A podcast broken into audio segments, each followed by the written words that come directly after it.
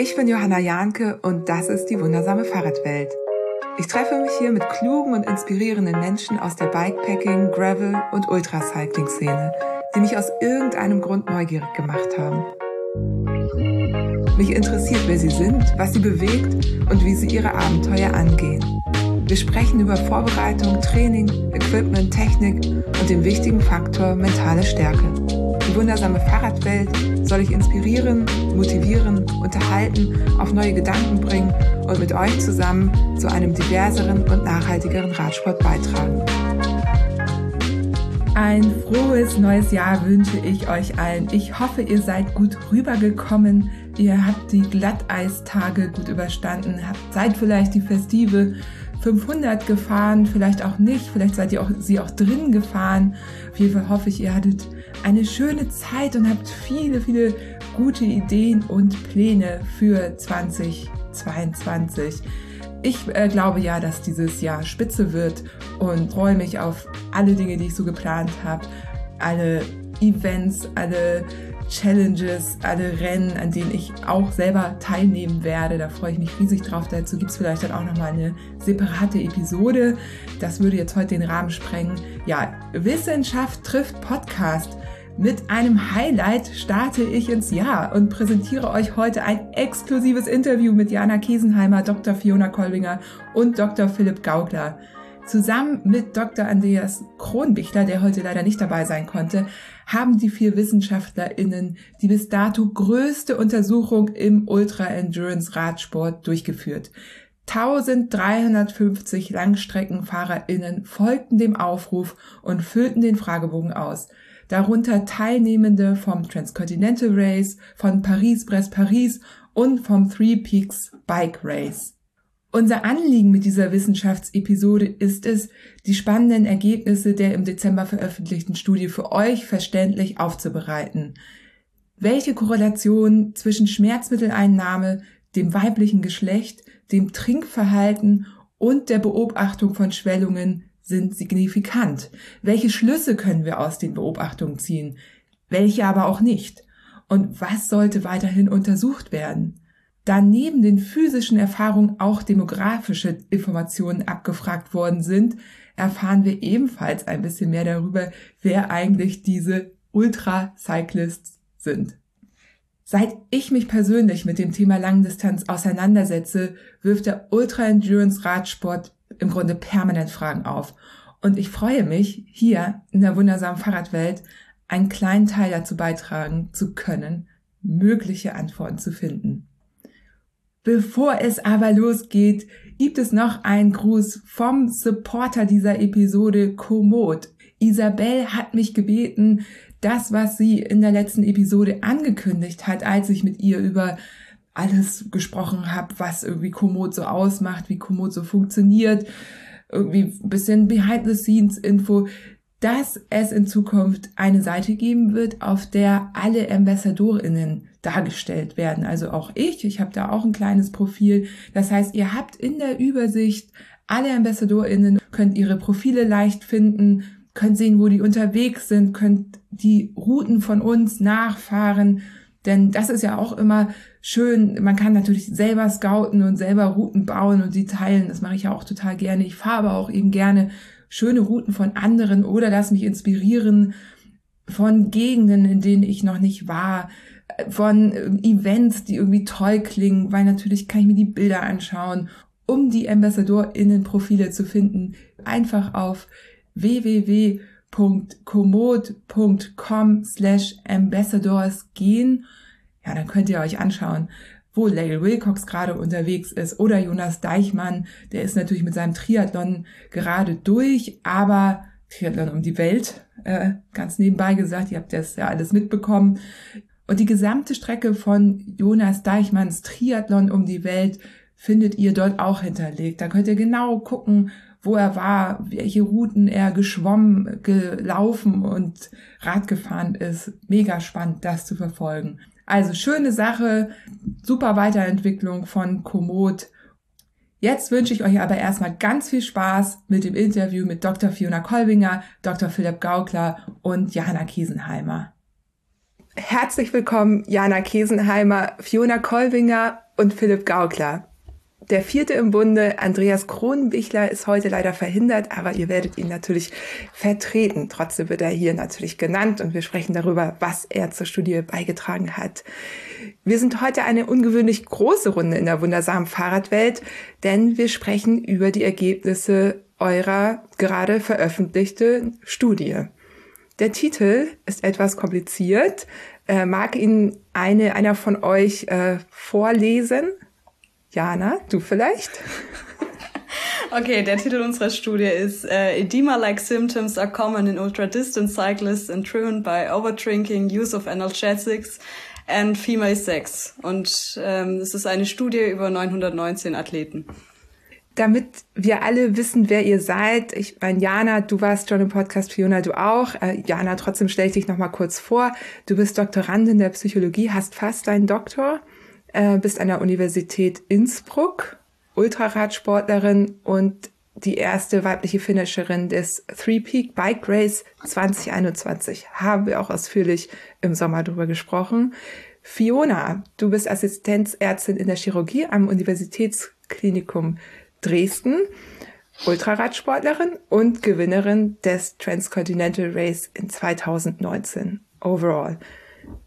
Und neu dabei, äh, bisher noch nicht im Podcast gewesen, aber über dich gesprochen haben wir schon, ist Dr. Philipp Gaukler. Übrigens, Fiona, habe ich eben deinen Doktortitel vergessen, aber er ist in jedem, äh, jedem Titel, Podcast-Titel vermerkt. Ich glaube, das wissen alle. Ähm, Genau, Dr. Philipp Gaukler.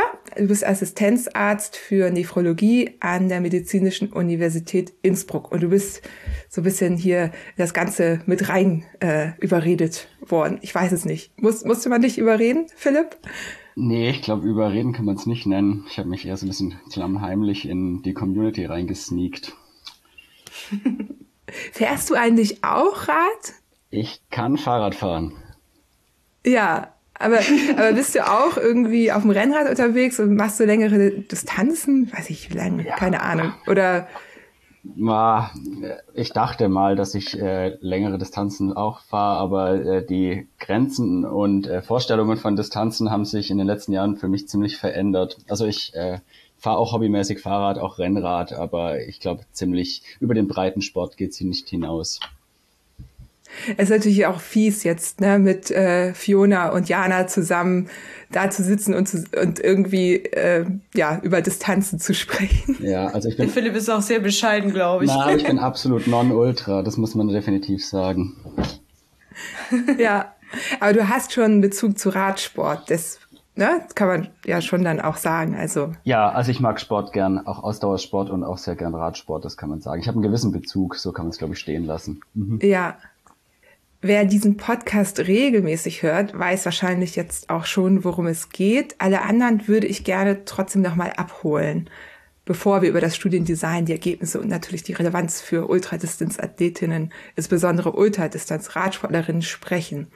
Jana, fasst doch bitte einmal zusammen, wie alles begann und was euch bewegt hat, diese Studie durchzuführen. Genau, also vor ziemlich einem Jahr war die Fiona zu Gast ähm, im Podcast hier bei dir, Johanna. Und ich habe diesen Podcast gehört. Es war auch ähm, im Winter und ähm, ihr habt darüber gesprochen, dass diese Schwellungssymptome bei Radfahrern bei Ultradistanzen wohl sehr häufig auftreten. Auch die Fiona hat äh, berichtet, dass sie selbst solche Ödeme ähm, von sich kennt und mir ging das da nicht anders und ich habe mich äh, sofort irgendwie wiedergefunden, weil auch ich halt in der Vergangenheit ähm, mit so Wassereinlagerungen beim Radfahren ähm, zu kämpfen hatte. Zum Teil so, dass ich irgendwie die Hand nicht mehr schließen konnte oder ähm, morgens ein total aufgeschwemmtes Gesicht hatte. Und ähm, die Fiona hatte im Podcast betont, dass es wohl medizinisch noch nicht geklärt sei, woran es liegt. Und hat unter anderem angesprochen, dass sich doch ein Nephrologe einschalten möge, wenn dann einer zuhöre. Und äh, genau, so wie der Zufall es will, habe ich einen sehr guten Freund in Innsbruck, der Nephrologe ist, nämlich der Philipp. Und ich habe ihm davon erzählt äh, und er hat sich den Podcast angehört und dann gar nicht lang gehadert und die Fiona einfach angeschrieben. Wo, also ich war über diese Reaktion auch erstmal baff. und dann ähm, kam der Stein ziemlich schnell ins Rollen und wir haben uns zusammengefunden und ähm, eine Befragungsstudie aufgesetzt, über die wir jetzt heute sprechen. Was hat dich denn neugierig gemacht, Philipp? Das ähm, waren wirklich wenige Tage, in denen wir sehr intensiven Kontakt dann erstmal zu dritt hatten, die Fiona, Diana und ich. Und, und dann ging alles Schlag auf Schlag, weil es sich für uns alle so angefühlt hat, als wäre das jetzt eine große Sache und wir hatten richtig Lust darauf. Warum mich das so interessiert hat, es hängt jetzt mal irgendwie nicht direkt mit, mit Nephrologie zusammen, mit den Nieren, aber ich habe tatsächlich zufälligerweise äh, ein paar Monate vorher schon mal einen wissenschaftlichen Artikel zu einem ähnlichen Thema begutachtet, wo es auch um Nierenversagen bei Ultramarathonläufen ging. Und äh, die Fiona hat dieses Thema auch schon so angerissen gehabt in dem Podcast. Das heißt, ich war irgendwie in der Thematik so ein bisschen schon drin und hatte ein paar Ideen zu dem Ganzen und fand es einfach extrem spannend, die Beschreibung von der Fiona. Ähm, und dachte, da könnte man mehr rausholen. Ich wusste auch, dass die Literatur da relativ wenig dazu bisher zu bieten hat. Ja, und dann habe ich meine Gedanken, die ich hatte, mal so äh, der Fiona geschrieben.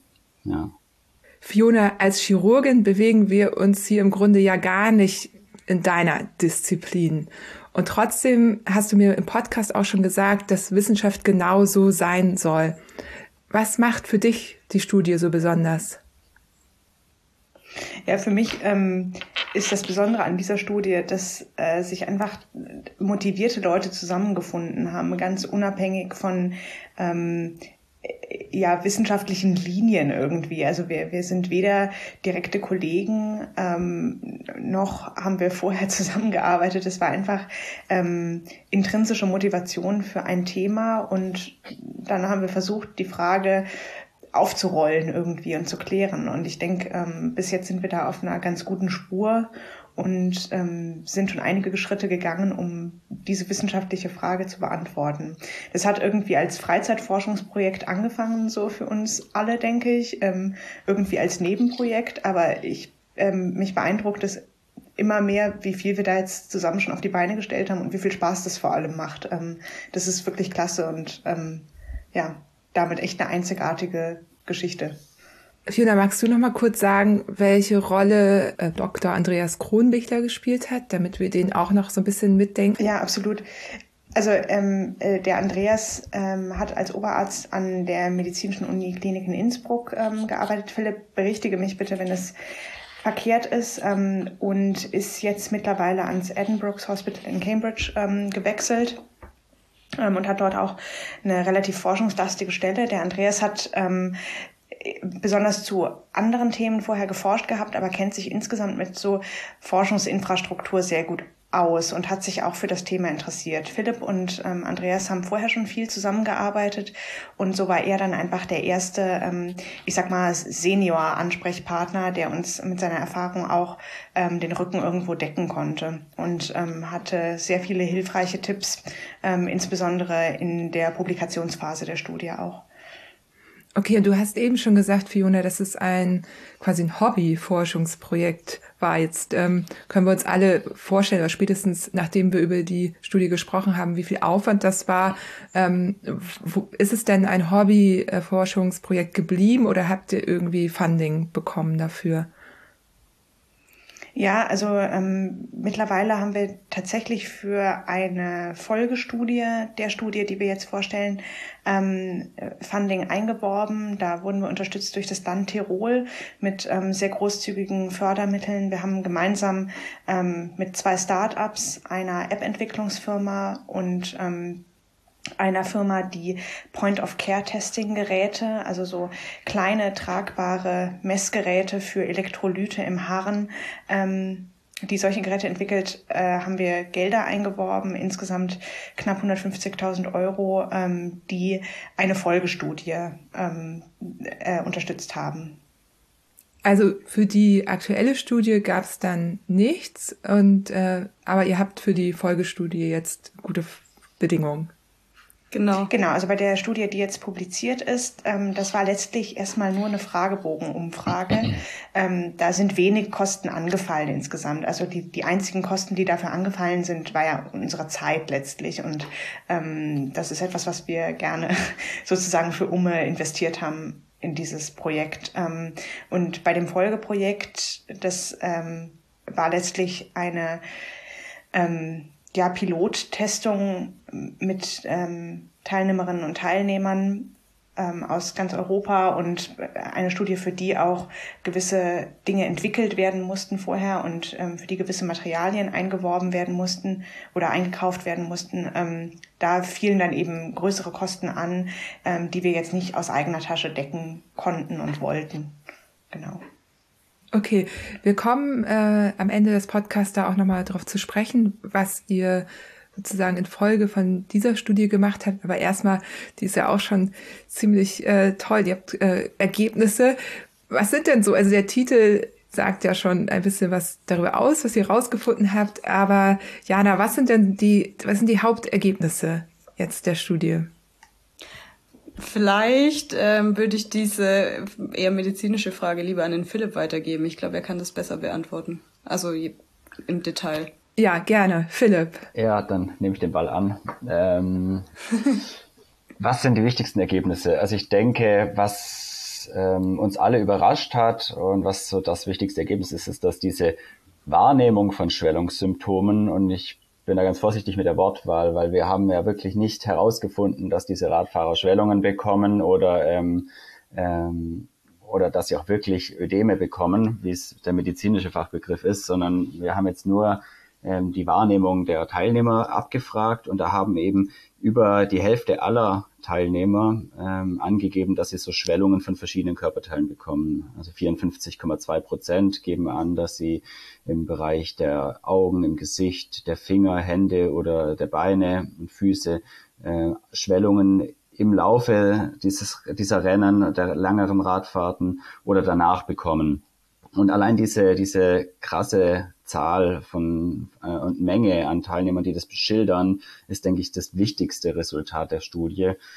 Ähm, allein die Anzahl an Teilnehmern, also mit, mit knapp 1000 Teilnehmern, die in die äh, finalen Analysen mit eingegangen sind, ähm, macht halt diese Studie schon zu einer relativ ähm, relevanten Studie in dem Bereich, weil es erstens schon ganz wenig gab und äh, zweitens, wenn man dann solche Mengen an Zahlen oder an Teilnehmern zusammenbekommt, ist das, hat es schon eine gewisse Aussagekraft am Ende.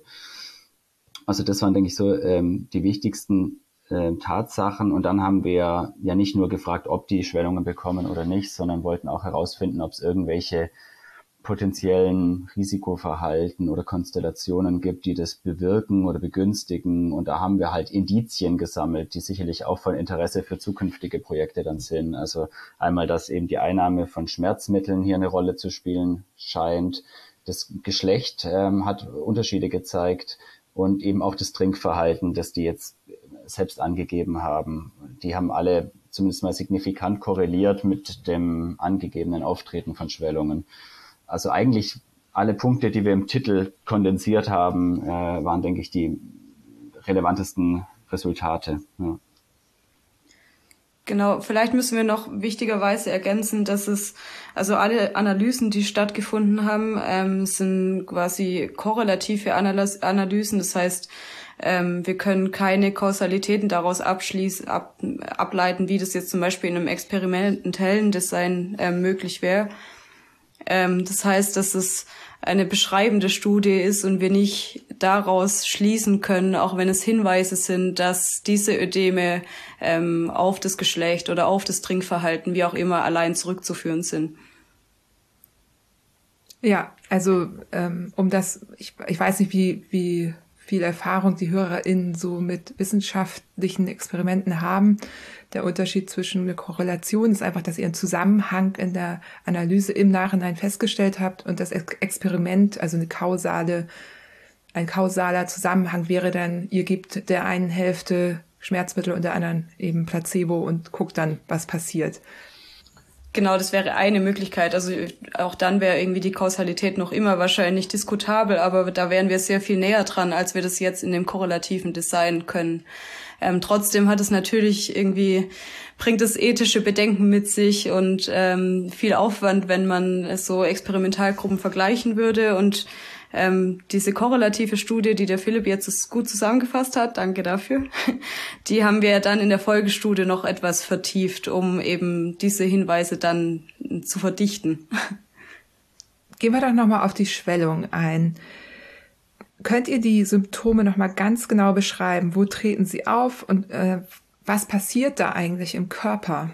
Philipp, kannst du das? Ja, jein. Also mh, hm, diese, was wir als Mediziner als Ödeme bezeichnen, und wir haben hier halt auch strikt getrennt Ödeme von Schwellungen, weil ähm, wir können noch nicht sicher sagen, ob das wirklich Ödeme sind, sondern wir können nur das sagen, was der Teilnehmer als Schwellung empfindet. Und ähm, was ist da der Unterschied? Ja, frage ich mal so zwischen. Sagen, also Ödeme sind Einlagerungen von Flüssigkeit ähm, im, im Gewebe unterhalb von der Haut. Also zwischen den Zellen im Bindegewebe, wenn sich da vermehrt Flüssigkeit absetzt, ablagert, dann wird die Haut darunter geschwollen, teigig und das bezeichnet man als Ödem. Äh, das gibt unterschiedliche Ursachen, wieso Ödeme entstehen können. Ähm, aber alle vereint sind dadurch, dass, dass eben in dem Unterhautgewebe vermehrt Wasser sich ablagert. Und es gibt verschiedene Möglichkeiten, das dann herauszufinden. Zum Beispiel, wenn man äh, in einer klinischen Untersuchung sich das ansieht und mit dem Finger in die Haut drückt und dann bleibt da eine Delle zurück, dann ist es ein Indiz dafür und dann kann der erfahrene Arzt sagen, dass das sich wohl um ein sogenanntes Ödem handelt. Wir können das aber ja nicht überprüfen, ob das die, diese Teilnehmer der Studie wirklich hatten, sondern haben deswegen einfach nur gefragt, ob sie das Gefühl hatten, dass Körperteile anschwellen. Theoretisch kann man sich ja auch ganz andere Ursachen dafür vorstellen, wie zum Beispiel ähm, ja, wenn die nach hunderten Kilometern eine Knieverletzung haben, das Knie wird dick, dann ist es ein geschwollenes Knie, aber kein Ödem. Und ich glaube, diese Unterschiede können wir mit unserem Fragebogen nicht äh, suffizient äh, unterscheiden. Und deswegen sind, haben wir vor, vorsichtig gesprochen von Schwellungen oder Edema-like Symptoms, ähm, weil wir es jetzt nicht ähm, von einem Experten quasi die Diagnose haben stellen lassen. Aber um auf die Frage zurückzukommen, eben diese Ödeme oder ähm, sind im Prinzip Ablagerungen von Flüssigkeit im Unterhautgewebe und es kann auftreten, ähm, je nach zugrunde liegender Ursache, theoretisch überall im Körper. Ähm, wir sehen das bei, im Krankenhaus jetzt als Internisten bei verschiedenen Erkrankungen, vor allem von, von Herzerkrankungen, ähm, Patienten mit Herzinsuffizienz entwickeln ganz typisch äh,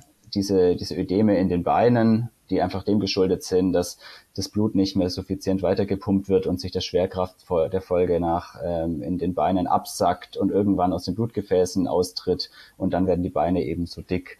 Ähm, Patienten mit Nierenerkrankungen, die viel Eiweiß verlieren über den Urin, entwickeln auch solche Ödeme und dann aber in ganz anderen Körperteilen, auch in den Augen.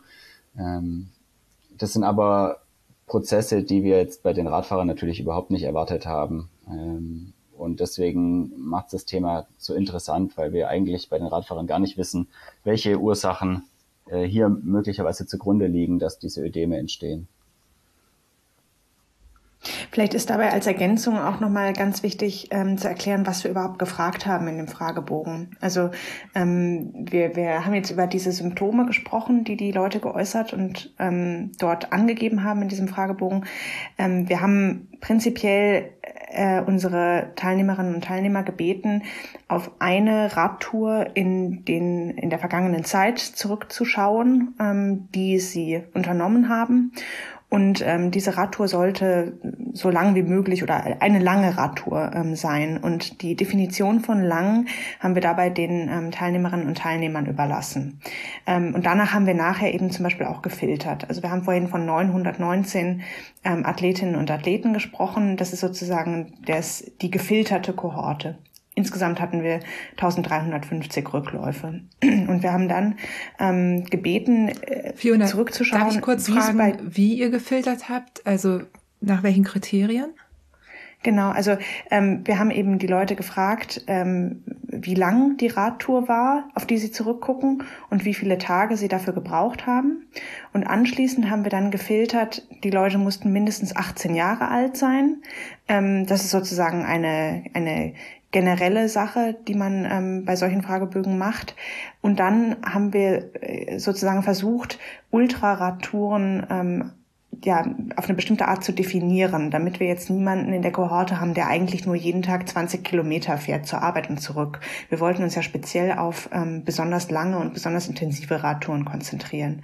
Und dabei haben wir als Filterkriterien angewandt, dass diese Radtour insgesamt mindestens 500 Kilometer lang sein sollte und dass täglich zwischen 150 und 1000 Kilometern gefahren werden sollten. Und dann haben wir auch noch äh, unplausible Ergebnisse rausgefiltert, zum Beispiel wenn Leute angegeben haben, unter einem Liter pro Tag getrunken zu haben. Ähm, genau, also im Prinzip diese vier Kriterien. Das Alter über 18, mindestens 500 Kilometer Gesamtdistanz, täglich 150 bis 1000 Kilometer und mindestens einem Liter Trinkmenge pro Tag.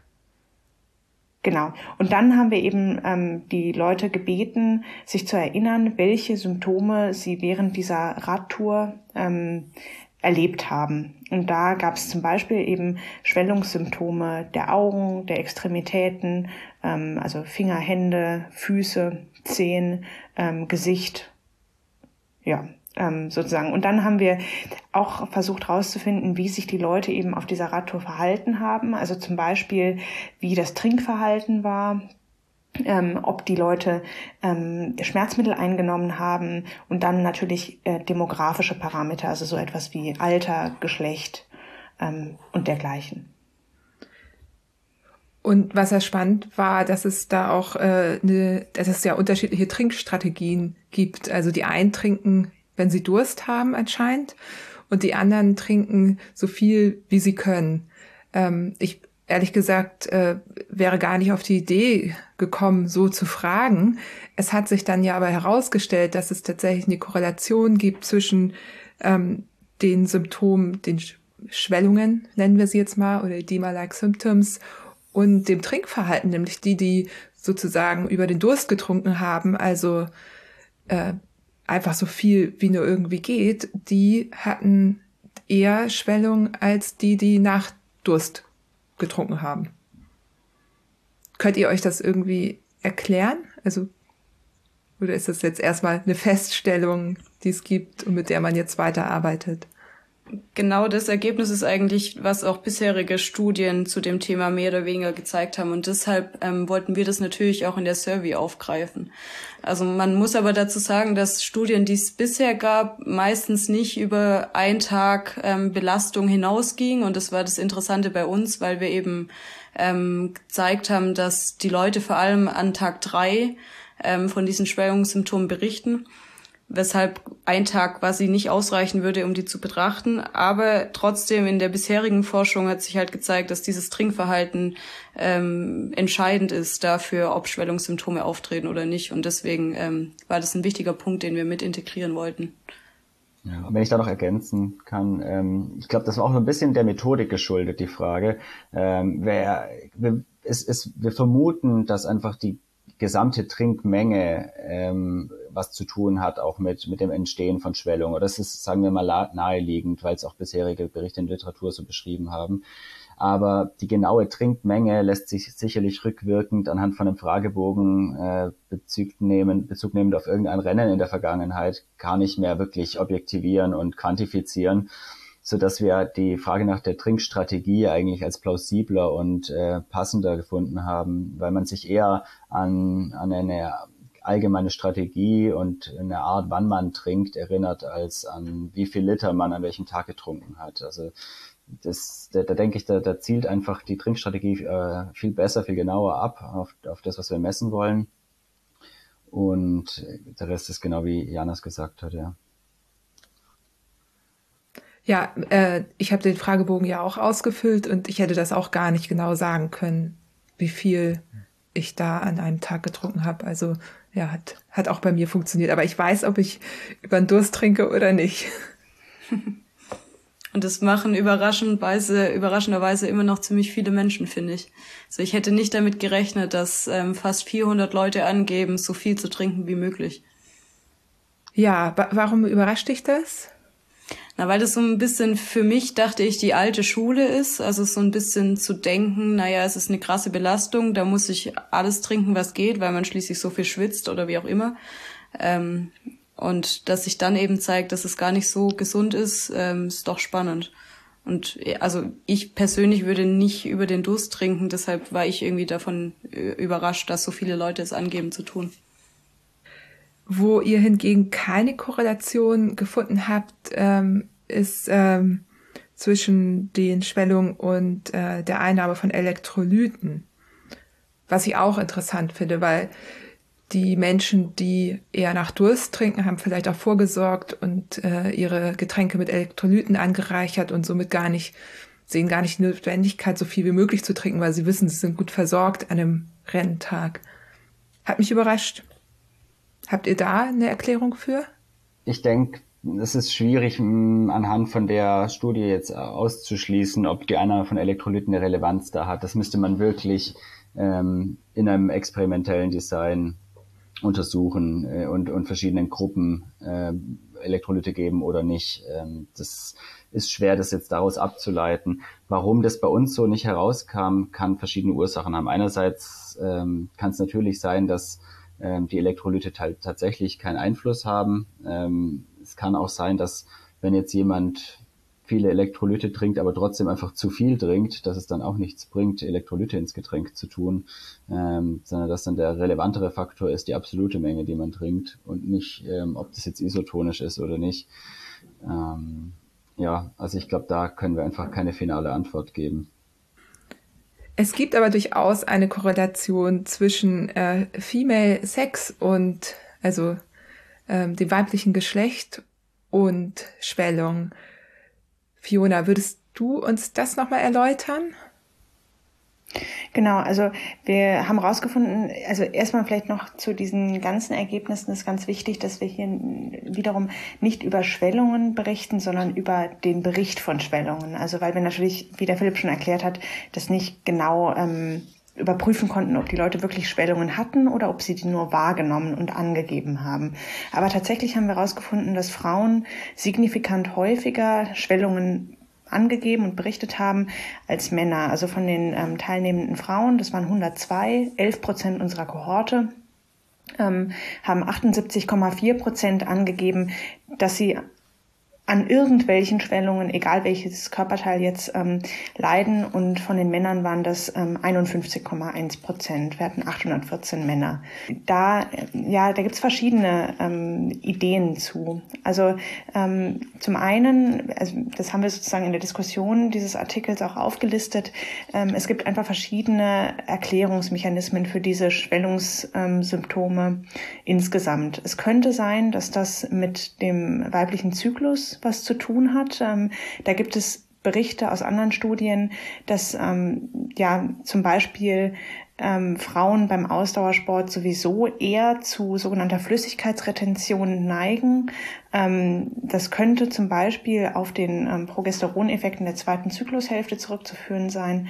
Ähm, aber das sind sozusagen alles nur Ideen. Ähm, da können wir noch keine Kausalität von ableiten. Und da wäre auch ähm, eine große Kohorte an Frauen in einer ähm, Feldstudie notwendig für. Ähm, dann gibt's auch noch so ein paar Erklärungsansätze, die aber wiederum nichts mit äh, dem weiblichen Körper zu tun haben. Ähm, unter anderem zum Beispiel, dass eben ähm, Frauen im Schnitt auch einen geringeren BMI haben und dass das äh, durch den BMI ähm, verursacht sein könnte. Ähm, genau, aber insgesamt muss man, denke ich, ähm, einfach da sagen, unsere Ergebnisse von diesem Fragebogen können diese Frage nicht beantworten, warum das so ist. Wir können erstmal nur sagen, dass Frauen das signifikant häufiger angeben. Es könnte aber natürlich auch ein Effekt sein, dass eventuell Frauen zum Beispiel mehr in sich reinfühlen und etwas sensibler sind solchen Schwellungen gegenüber und sowas vielleicht früher wahrnehmen. Ob sie das dann wirklich mehr haben oder nicht, ähm, können wir aus diesen Ergebnissen nicht rausziehen. Das war übrigens auch ein Punkt, äh, an den ich gedacht habe, als ich das gelesen habe, weil es wird ja häufig berichtet, dass äh, Frauen da, was ihre Körper angeht, ein bisschen aufmerksamer sind einfach und ihnen eher auffällt, oh, ich habe dicke Augen. Ne, das ist es ja. Also oft sieht das, was wir als erstes sehen, ist ja die Anschwellung der Augenlider. Ich weiß nicht, ob das auch, ihr habt das auf jeden Fall aufgelistet, aber das war, ist so das Symptom, was mir am häufigsten auffällt, auch bei anderen. Ähm, und ja, genau, und sich dann damit vielleicht auch das vielleicht wirklich bewusster wahrnehmen. ähm, ja trotzdem total spannend und zeigt ja auch, ich glaube, Jana, du hast es gesagt oder mir geschrieben, wir haben darüber gesprochen, ich weiß es gar nicht mehr, ähm, dass viele Studien in diesem Bereich auch nur mit Männern durchgeführt werden. Es gibt Studien, die ihr auch ähm, in eurer Studie zitiert und da sind dann aber nur Männer drin. Erinnere ich das richtig? Ja, absolut. Also das ist auch ähm, ein Punkt, warum vielleicht frühere Studien solche Schwellungen nicht beobachten konnten, weil ähm, halt ausschließlich Männer betrachtet wurden und das eben in einem sehr kurzen Zeitraum. Also auch hier nochmal ein Appell für, ähm, ist, ja, ist ja ein großes Thema, ne? In, auch äh, sowieso in der Wissenschaft, dass, äh, dass Frauen schwieriger zu untersuchen sind wegen dem Zyklus und dann oft äh, nur Männer genommen werden. Wobei man in unserem, also bei diesem Thema natürlich auch sagen muss, es scheint auch einfach weniger Frauen zu geben. Also dadurch, dass wir so viele ähm, Teilnehmerinnen und Teilnehmer hatten bei unserer Studie, ähm, denken wir, dass wir durchaus ein repräsentatives Bild für die, ja, für die Menge der Ultradistanzsportlerinnen und Sportler haben. Und wir haben hier gesehen, ähm, dass wir 11 Prozent Teilnehmerinnen und 89 Prozent ähm, männliche Teilnehmer hatten. Und äh, ja, es ist einfach in unserer äh, Community bei den ähm, Ultracyclists so, dass wir einfach weniger Frauen als Männer haben. Ja, ich glaube, dass die Studie eigentlich so das ganz gut widerspiegelt, ne, wie es ist. Also auch was Teilnahmen an den großen Rennen angeht. Das ist ja ein ähnliches Verhältnis eigentlich. Also die Community spiegelt die Studie ja echt gut wider. Ja, denke ich auch. Ja. Dann äh, noch das äh, wichtige Thema Schmerzmittel. Da haben wir ja auch gerade wieder drüber gesprochen, Fiona, im letzten Podcast. Äh, du nimmst gar keine Schmerzmittel in Ultrarennen. Ähm, war in der wundersamen Fahrradwelt häufiger schon Thema. Und jetzt gibt es zumindest Hinweise, dass Schmerzmittel sich auch negativ auswirken können auf den Körper. Äh, und das ist ja auch mit ein Grund, warum dann solche Studien auch so wichtig sind, äh, zumindest äh, auch solche, selbst wenn es erstmal beschreibende Studien sind. Ähm, was habt ihr denn daraus gefunden, Philipp? also wir haben einfach mal nur abgefragt, wie viele Leute ähm, Medikamente nehmen, äh, ganz egal ob Schmerzmittel oder andere, und haben das dann natürlich auch später kategorisiert, haben auch versucht herauszufinden, was für eine Art von Medikamenten eingenommen wurden und haben da eben herausgefunden, dass ähm, etwa 28 Prozent Schmerzmittel genommen haben aufgrund von Schmerzen während der Radfahrten oder danach und noch weitere 7,5 Prozent äh, Schmerzmittel genommen haben, äh, schon rein präventiv, bevor sie überhaupt Beschwerden hatten. Was eigentlich auch interessant ist. Ähm, ich glaube, die Zahlen, die wir da erfasst haben, spiegeln auch ungefähr so die Werte wider, die im Sportbereich und auch im Ausdauersportbereich sonst so publiziert wurden. Also das sind Größenordnungen, die schon hinkommen, dass man so sagen kann, ein Drittel ähm, der Teilnehmer nehmen schon Schmerzmittel. Ja. Das ist ganz schön viel. Mhm. Ne? Ja. Also finde ich so mich hat das schon so ein bisschen schockiert. Also, ne, dass, dass so viele Menschen, also präventiv 7,5 Prozent. Ja, also wenn ich weiß, ich, ich mache eine sportliche Aktivität, die mir gut tun soll, nehme präventiv Schmerzmittel, finde ich schon krass. So. Und dann eben nochmal 28 Prozent obendrauf, also insgesamt 35,5 Prozent. Über ein Drittel. Mhm. Ist schon, ist schon viel welche Schmerzmittel? Das habt ihr auch gefragt. Wir haben das dann gar nicht mehr weiter differenziert, weil eigentlich fast alle eingenommenen Mittel in eine Kategorie fallen. Das sind die sogenannten NSAR, also nicht steroidale Antirheumatika. Das, ähm, darunter fallen so die geläufigsten Schmerzmittel wie Ibuprofen und Diclofenac zum Beispiel. Äh, die gehören alle zu dieser Gruppe, die alle ähnliche Wirkungen und Nebenwirkungen dadurch auch haben. Also das sind alles sogenannte COX-Hämmer und äh, wirken nicht nur schmerzhemmend, sondern auch entzündungshemmend ähm, als positive Effekte, wenn man es so sagen darf. Ja. Und Jana, Fiona, gibt es da dann von euch ein Appell, nachdem ihr jetzt diese Daten habt, schwarz auf weiß?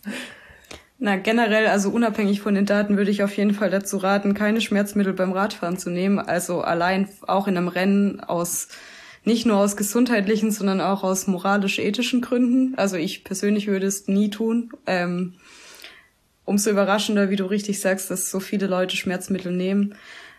Ähm, was jetzt unsere Studie gezeigt hat, ist ja, dass ähm, auch diese Schmerzmitteleinnahme ähm, wohl mit den Ödemartigen, also Edema-like Symptoms einhergeht. Ähm, dass Leute, die eben von Ödemen oder von Schwellungen ähm, berichten, berichtet haben, dass es auch Leute sind, die vermehrt ähm, diese Schmerzmittel eingenommen haben. Also wenn man so von der Korrelation sprechen kann. Ja, also ich glaube, da ja. muss man auch nochmal ähm, ganz eindeutig sagen, wir können jetzt nicht mit unserer Studie sagen, dass Schmerzmittel die Ödeme auslösen. Ähm, genau. Es gibt zwar Berichte ja. in der Literatur und das ist auch plausibel und die könnten das auch vom, vom reinen Pharmakomechanismus her, äh, ist das schon erklärbar, macht Sinn, aber wir sehen einfach nur eine Korrelation, dass die Leute, die die Schwellungen hatten, eher auch Schmerzmittel genommen haben. Theoretisch kann man aber auch sagen, dass die die genommen haben, weil sie Schwellungen hatten. Also das, das können wir hier nicht differenzieren. Das ist, glaube ich, wichtig. Und ob man jetzt ähm, Schmerzmittel nehmen soll oder nicht, ich glaube, das ähm, können wir hiermit jetzt auch nicht sagen. Das muss jeder für sich wahrscheinlich entscheiden. Aber ähm, was sicherlich wichtig ist für alle, äh, ist, dass äh, eben von diesen Medikamenten nicht nur positive Effekte auszugehen und zu erwarten sind. Das kann man, denke ich, schon sagen. Jetzt haben wir also ein bisschen über Ergebnisse gesprochen, die natürlich, wie ihr sagt, alle ähm, auch, äh, also es gibt den limitierenden Faktor, dass eure Studie eben beschreibend ist. Es war ein Fragebogen, den ihr rausgeschickt habt. Ich habt ihr eine sehr große Kohorte, aber ihr seid natürlich darauf angewiesen gewesen, was die Menschen ausfüllen und da gibt es bestimmte Bias. Es gibt es das die Bias, Mehrzahl von Bias, Bias eben äh, die, die berücksichtigt werden müssen. Die erste Frage wäre, vielleicht habe ich da jetzt alle Ergebnisse angesprochen, die ihr für wichtig oder für relevant haltet in dem Zusammenhang oder gibt es jetzt was, äh, worauf ihr nochmal hinweisen würdet?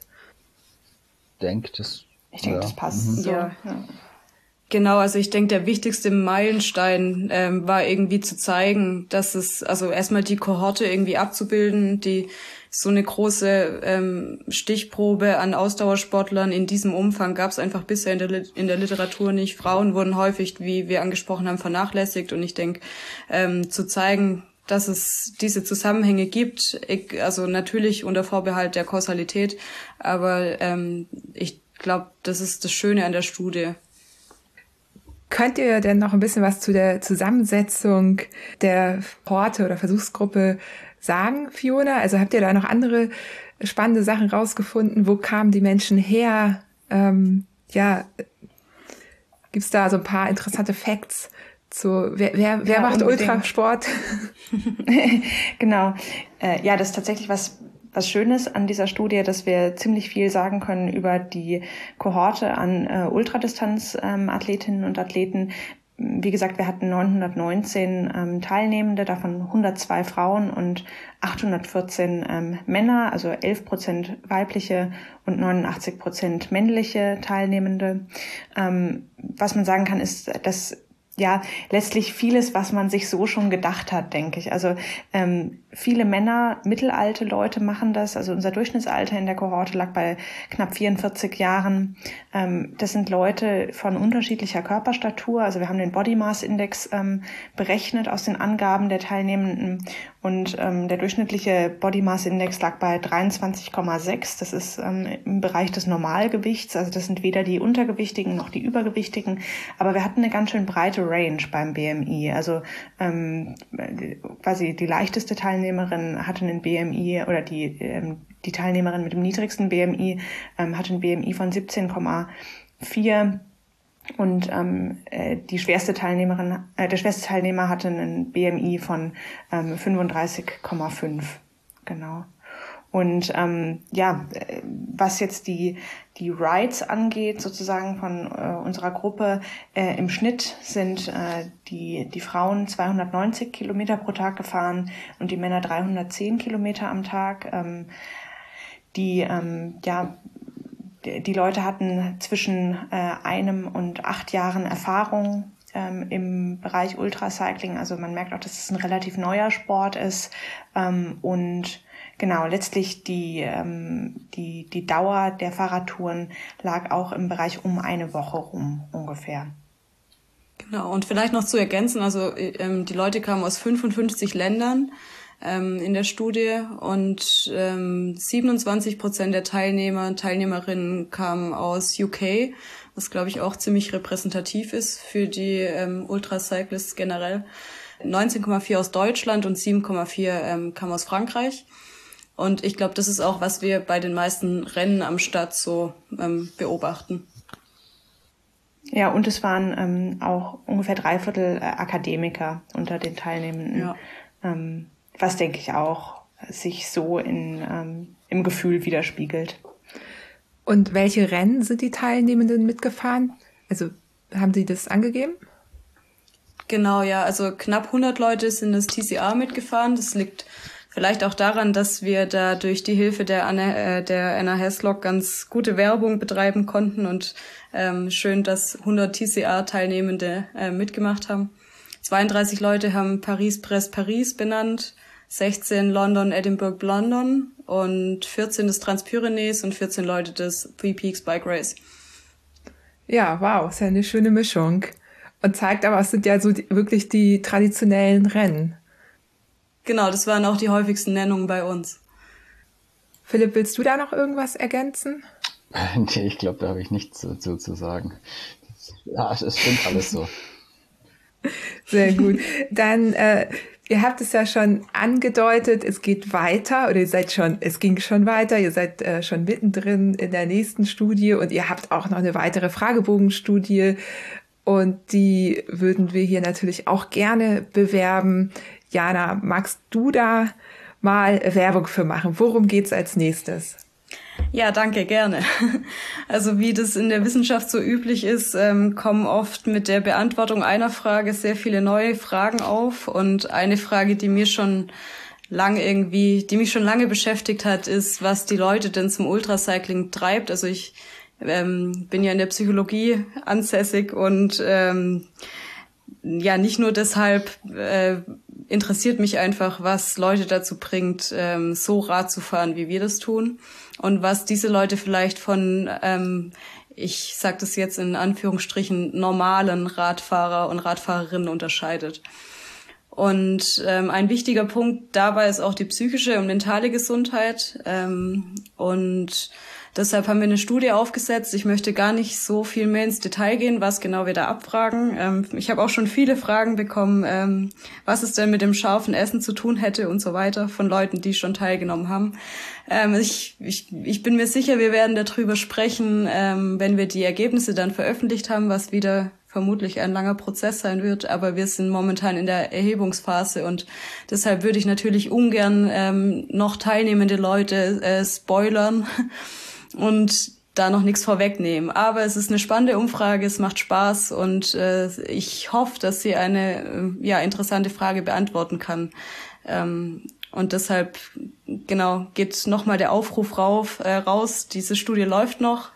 Es dauert ungefähr 15 bis 20 Minuten ähm, und je, genau teilnehmen kann eigentlich jeder und jede, der oder die Rad fährt, egal in welchem Ausmaß mindestens 150 Kilometer, diesmal nicht. Nein, dieses Mal ähm, werden wir nicht, genau, diese Leute nicht rausfiltern, sondern im Gegenteil, wir sind, wir freuen uns über alle, die teilnehmen, die irgendwie Rad fahren.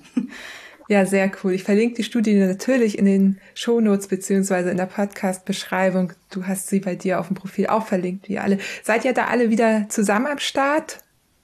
Genau, wir sind das gleiche Team, also der, der Philipp, der Andreas, die Fiona und ich. Und zusätzlich ähm, ist eine Kollegin mit mir unterstützend dabei, die sich mit einem Teilaspekt, ähm, den, mit dem wir uns beschäftigen werden, eben ganz gut auskennt. Und deshalb habe ich die Christina Sagioklu noch mit ins Boot geholt für diese Studie.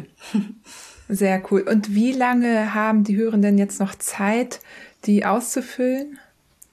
Ja, wir werden die Studie ungefähr so lange online lassen, bis sich ähm, weniger als zehn Leute pro Woche ähm, ähm, registrieren, also weniger als zehn Leute pro Woche teilnehmen. Das haben wir so im wissenschaftlichen Prozess präregistriert, deswegen ist das die Richtlinie. Ähm, genau. Ah, okay. Also es gibt gar nicht ein Enddatum bis zum, ich weiß es nicht, 31. Januar, sondern ihr geht davon, ihr macht es davon abhängig, wie, ja, wie viel Aktivität stattfindet. Genau, wir wollen einfach so viele Leute wie möglich erreichen und das ist eine gute Strategie dafür. Ah, ja, spannend. Sehr cool. Gut, also ich hoffe, äh, wir haben äh, genug Werbung dafür gemacht. Und dann habe ich gesehen, ihr wart ja im September auch unterwegs, wart auf der Straße und habt dort ja wirklich, äh, Fiona hatte ja schon von erzählt gehabt, ähm, auch ähm, Proben genommen. Könnt ihr dazu noch irgendwie was sagen, ohne zu viel zu verraten natürlich? Das war ein mega schönes Projekt, nicht nur ähm, aus wissenschaftlicher Sicht, sondern auch ähm, es war einfach eine schön, ein schönes Zusammenkommen mit vielen Leuten, die für, für das Radfahren wirklich brennen. Und das, ich glaube, da sind wirklich Freundschaften entstanden und es war eine, ein schöner Side-Effekt dieser Studie. Ähm, aber wie du richtig gesagt hast, würden wir darüber eben methodisch und im Detail erst äh, darüber sprechen wollen, wenn die Ergebnisse dann veröffentlicht sind. Ähm, momentan sitzen wir da vor einem riesigen Datenpool, was ähm, wirklich ja, in meiner Erfahrung ein echter Goldschatz ist an Daten, den wir da haben. Und ähm, der bereitet uns natürlich auch viel Arbeit und das sind wir jetzt erstmal ähm, gut mit beschäftigt. Dabei handelt es sich eben genau um das, was die Fiona vorhin angekündigt hat, also dieses Follow-up-Projekt, ähm, wo wir auch die Finanzierung dafür bekommen. Das ist eigentlich genau diese ähm, diese nachfolgende Studie, um jetzt wirklich herauszufinden, als Anlass dafür, für die Fragebogenstudie, dass wirklich so viele Leute diese Schwellungen angegeben haben, wollen wir jetzt eben wirklich herausfinden, passiert es wirklich, findet es statt, kriegen die Radfahrer wirklich Ödeme und wenn ja, warum? Und um uns all diesen äh, Fragen zu widmen, die uns äh, so interessieren, haben wir jetzt eben entschlossen, das in einer richtigen klinischen Studie zu untersuchen und haben das eben auch im September durchgeführt. Und das war der ganze Anlass dafür. Ich bin sehr, sehr, sehr gespannt, was ihr da rausfindet und was sich vielleicht bestätigt, was nicht. Was mich jetzt auch noch interessieren würde, äh, Jana, du hast es ja schon angedeutet, es gibt, äh, ne, was unterscheidet die Ultra-RadsportlerInnen von den normalen? Philipp ist bestimmt auch ganz gespannt.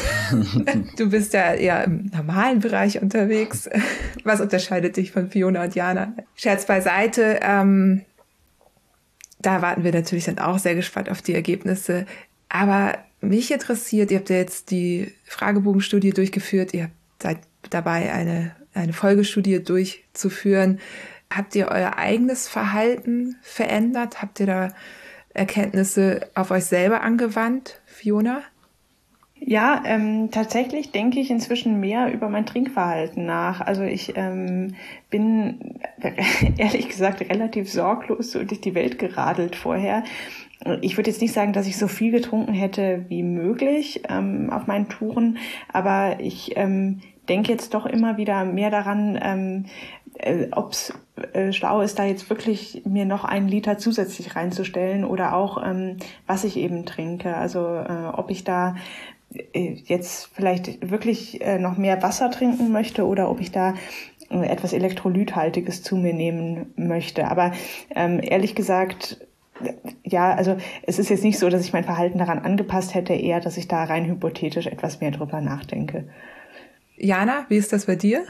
Ja, ich würde mich ähm, dem auf jeden Fall anschließen. Ich würde aber auch sagen, dass ich bisschen ähm, noch sensibler für eigene Schwellungssymptome geworden bin und die mit, mit Freude dokumentiere und in, unsere, in unserer WhatsApp-Gruppe teile. Da gibt's dann ein, ein Schwellungssymptomprotokoll. Mhm. Genau. Ja, und Philipp, du, hast du da irgendwas für dich rausgezogen, für, äh, persönlich für dich? Äh, also für mein Radfahrverhalten nicht. Ähm, ich habe aus dieser ganzen, aus diesem ganzen Prozess, aus dem Projekt, habe ich extrem viel für mich rausgezogen. Das war eine extrem spannende, äh, coole Zeit. Es macht mit den beiden einfach auch, oder mit, mit allen drei, mit Andi, Jana und Fiona, extrem Spaß zusammenzuarbeiten. Ich habe extrem viel gelernt bei dem Prozess und ähm, finde das ganze Gebiet um, um den um, äh, Ultrasdauersport herum für mich einfach super spannend und habe voll Lust auf äh, weitermachen und noch mehr rausfinden. Also ich habe wirklich viel rausgezogen. Ja. Ja, ähm, meine Fragen sind alle gefragt. Falls ihr noch was habt, abschließend raus damit, gibt's da irgendwas? Wir hatten diverse Appelle schon. Genau, einfach bitte an der Psychosurvey mitmachen. Ganz wichtig, ja. Philipp? Ähm, mir ist nur gerade noch eingefallen, dass ich ähm, zum Punkt Trinkstrategie denke ich, äh, es wäre noch wichtig zu sagen, dass da hier tatsächlich noch nicht das letzte Wort gesprochen ist und da die Lehrmeinungen auch extrem auseinandergehen. Also ich glaube, man kann nicht sagen, wie viel jetzt jeder Einzelne trinken soll und muss. Das ist ein großes Streitthema in der Wissenschaft. Ähm, ich glaube aber, die Awareness, dass man auch zu viel trinken kann, die existiert tatsächlich noch nicht ausreichend. Also es geht zu wenig und zu viel und ich glaube, dass man auch zu viel trinken kann, ist bei einigen noch nicht angekommen. Ähm, das ist vielleicht so ein Keypoint. Ja. In welcher Situation passiert das denn am häufigsten? Ist es bei großer Hitze oder ähm, kann man da irgendwie, also ich stelle mir jetzt gerade vor, das hören jetzt viele Menschen und denken sich, hm, ich weiß gar nicht, wann muss ich da eigentlich besonders vorsichtig sein? Ja, tatsächlich sind die, die meisten wirklichen gefährlichen Situationen, ähm, wo, wo zu viel trinken, äh, zu wirklich gefährlichen Elektrolytstörungen führt, die sind vor allem beim Laufsport und Schwimmen, also Ultramarathons beispielsweise, beschrieben. Ja, da kommt es dann wirklich zu Hyponatriämien, die auch äh, lebensbedrohlich werden können. Und das alles ist beim Radsport extremst selten beschrieben und spielt wahrscheinlich eine, eine kleinere Relevanz. Also ähm, die Radfahrer neigen grundsätzlich weniger dazu, sich so zu übertrinken, dass es gefährlich wird. Ähm, über die Grund, Gründe kann man auch nochmal ewig hypothetisieren und mutmaßen, aber ähm, ja, ich glaube, es existiert und man muss einfach nach Bedacht das Ganze machen. Fiona, hast du noch ein abschließendes Wort? Nö, ich schließe mich an. Alle bitte teilnehmen an der ähm, Umfragestudie und ähm, genau, das leistet alles einen Beitrag zu unserer Forschung und Genau, ähm, wir, wir freuen uns daran weiterzuarbeiten und natürlich, wenn es weitere Fragen gibt, die ähm, ihr interessant findet, auch das kann man am Ende dieses Surveys ergänzen, worum wir uns sozusagen als nächste wissenschaftliche Frage kümmern sollen. Ja, ähm, ihr drei, mir hat es eine große Freude bereitet, heute am zweiten Weihnachtstag nehmen wir auf, alles für die Wissenschaft, äh, mit euch darüber zu sprechen. Ich möchte mich auch nochmal dafür bedanken. Ich werde ja auch acknowledged, äh, erwähnt, die wundersame Fahrradwelt und es äh, ja bedient auch meine meine Neugier. Also kommt mir sehr entgegen. Ich bin auch sehr neugierig und das seid ihr ja auch gewesen oder immer noch. Und ja, finde es eine richtig tolle Sache und hoffe, dass wir immer hier äh, darüber sprechen, wenn ihr neue Ergebnisse habt. Ähm, ich weiß nicht, ob ich ganz an den Drosten-Podcast rankomme, aber ich gebe mir Mühe. Ähm, hat mir großen Spaß gemacht, die Studie heute zu studieren. Es sind äh, 14 Seiten. Ich kann aber sagen, wenn man sie sich ausdruckt und hinsetzt und mit so einem Marker in der Hand mal durchgeht, es ist alles super gut zu verstehen. Da habt ihr Tabellen und äh, Grafiken für alles Relevante hinterlegt und ja, ganz ganz tolle, spannende Studie, die auch gern nochmal gelesen werden kann. Danke, danke auch für das Interesse ja, an der Studie und an der Forschung, also an alle, die jetzt zuhören und an alle, die weiter an der Forschung teilnehmen. Das ist auch überhaupt nur möglich, weil dieses Interesse besteht. Ja, und ja. danke an deine Unterstützung, Johanna, dass du uns hier ja. den Raum bietest. Ja, Wissenschaft Goes Podcast, die wundersame Fahrradwelt Goes Wissenschaft, die zweite beziehungsweise mittlerweile dritte Spezialepisode zum Thema äh, Wissenschaft und Forschung im Ultracycling. Gebt mir doch mal eine Rückmeldung, ob ihr mehr davon hören wollt in Zukunft, dass ich die Forschung und die Studien von Fiona und Jana weiterhin irgendwie begleiten werde, ist, glaube ich, klar, solange sie dafür Zeit haben und solange wir alle dafür die Zeit finden. Aber auch andere Sachen kann ich mir natürlich gerne mal anschauen. Gebt mir dazu einfach mal Rückmeldung, ob ihr da Bock drauf habt, was euch interessiert.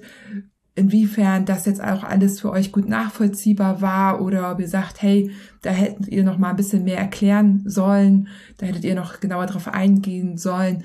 Da bin ich jetzt ganz doll auf eure Rückmeldungen angewiesen, freue mich da mega drüber. Und wenn diese Episode euch gefallen habt und ihr denkt, dass mehr Menschen von dieser Studie erfahren sollten, dann teilt sie auch gerne in den sozialen Medien, erzählt euren Freundinnen davon, die sich dafür interessieren könnten. Das würde mich sehr freuen. Und sehr, sehr, sehr freue ich mich auch darüber, wenn ihr die wundersame Fahrradwelt auf Spotify bewertet. Da sind schon einige Bewertungen zusammengekommen. Vielen, vielen Dank dafür. Ihr müsst einfach eine Sterne geben. Ihr könnt da nichts schreiben, was ein bisschen schade ist. Aber bei Apple Podcasts könnt ihr weiterhin wirklich Feedback geben. Gerne auch WunschgästInnen in die Kommentare bei Apple Podcasts. Da gehen die auf jeden Fall nicht verloren. Und ganz, ganz, ganz wichtig, diese Studien kann es nur geben, wenn viele Menschen mitmachen. Und wenn ihr ebenfalls ein Teil dazu beitragen wollt, dann füllt unbedingt den Fragebogen der Folgestudie zum Thema Mental Health in Ultracycling aus, den ich euch natürlich auch in der Podcast-Beschreibung nochmal verlinkt habe. Denn ohne eure Mitarbeit würde es diese Forschung nicht geben können. In diesem Sinne, Habt einen wunderbaren Start ins neue Jahr. Bleibt gesund, passt auf euch auf, habt eine gute Zeit und wir hören uns mit einem super, super wichtigen Thema in zwei Wochen.